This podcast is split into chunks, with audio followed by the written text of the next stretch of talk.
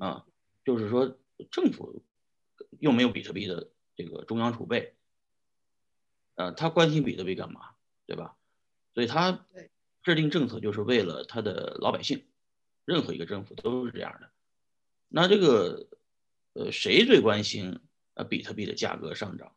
就是持有比特币的那些机构以及持有比特币的个人啊，呃，数字货币行业这个今年是破了一万亿美金啊，市值啊，这个能变出来钱并没那么多，但是进来的资金呃确实是太确实是比较多，尤其是机构啊，所以我第一个是说你不用关心瑞波那瑞波那几个人儿，呃，也别关心这个拜登的政策啊。就看他印多少钱，这个核心问题就行了。嗯，他现在印的钱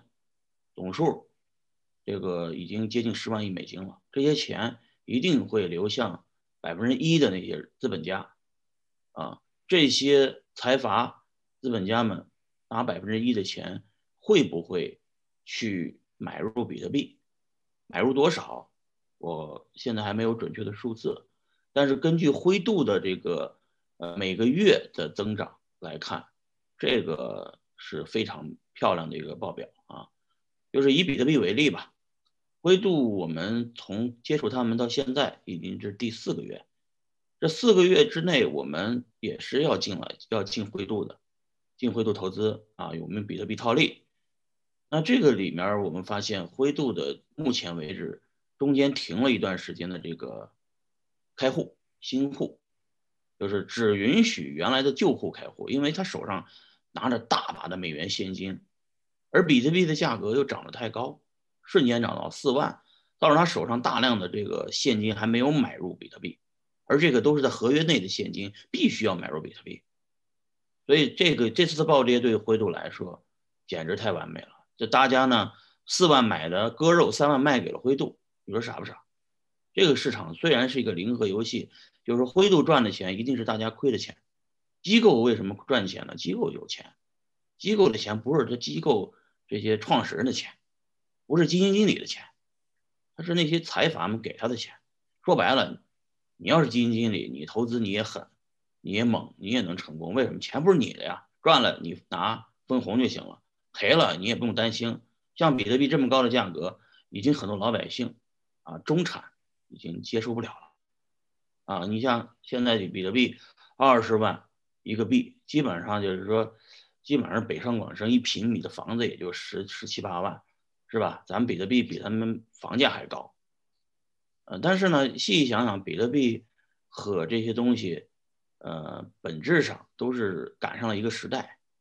赶上了什么时代呢？赶上这个，呃，就是货币超发的时代，赶上了咱们正在从信息化的时代。往这个机器人的时代在转变啊，马上要迎来的这个机器人时代，这个所以造成了这个时代的这些股票都上涨了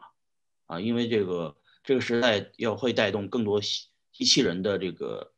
制造，还有这个芯片的制造，尤其是台积电表现非常好，三星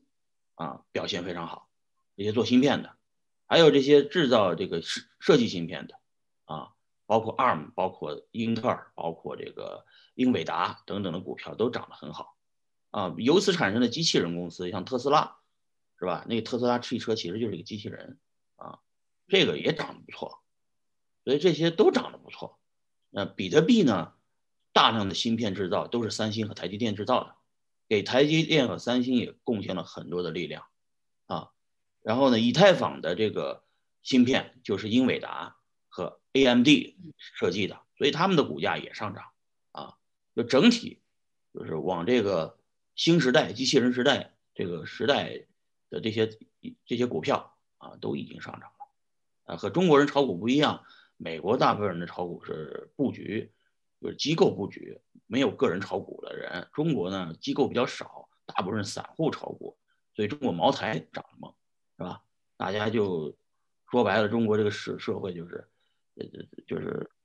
我也不知道核心竞争力是啥，大家认为核心竞争力是政府关系，那个关系呢，就是是就得喝喝酒喝喝出来，对吧？茅台涨得高，但国外不一定这么认为，国外还是看第一个货币发行量，第二个时代要下一个时代是什么什么时代？那机器人时代如果来了，那大家就投哎比特币，认为未来的机器人之间交易可能用比特币进行交易，啊，或者是用比特币作为储值，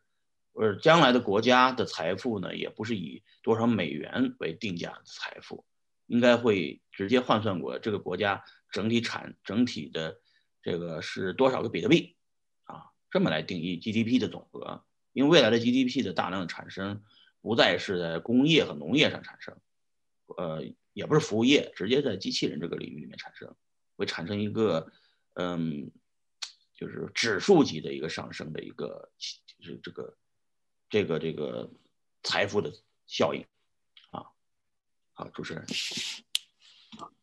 刚才提到一个事情，就是说美国那边基本都是以机构在买股票，但是比特币这一块呢，主要嗯机构肯定是为主，对吧？但是对于散户这一块呢？在美国，嗯，已经是美国有几个行业是全世界领先的，啊，金融业确实是领先全世界，他敢印这么多钱，他不怕，就是因为全世界买单。这个，呃，美元呢就像一个，呃，洋流的环流一样，它会流向全世界啊。比方说现在进中国进不去，他们就进香港，那港股也会起来，是吧？呃，进那个。英国的股票进韩国的股票，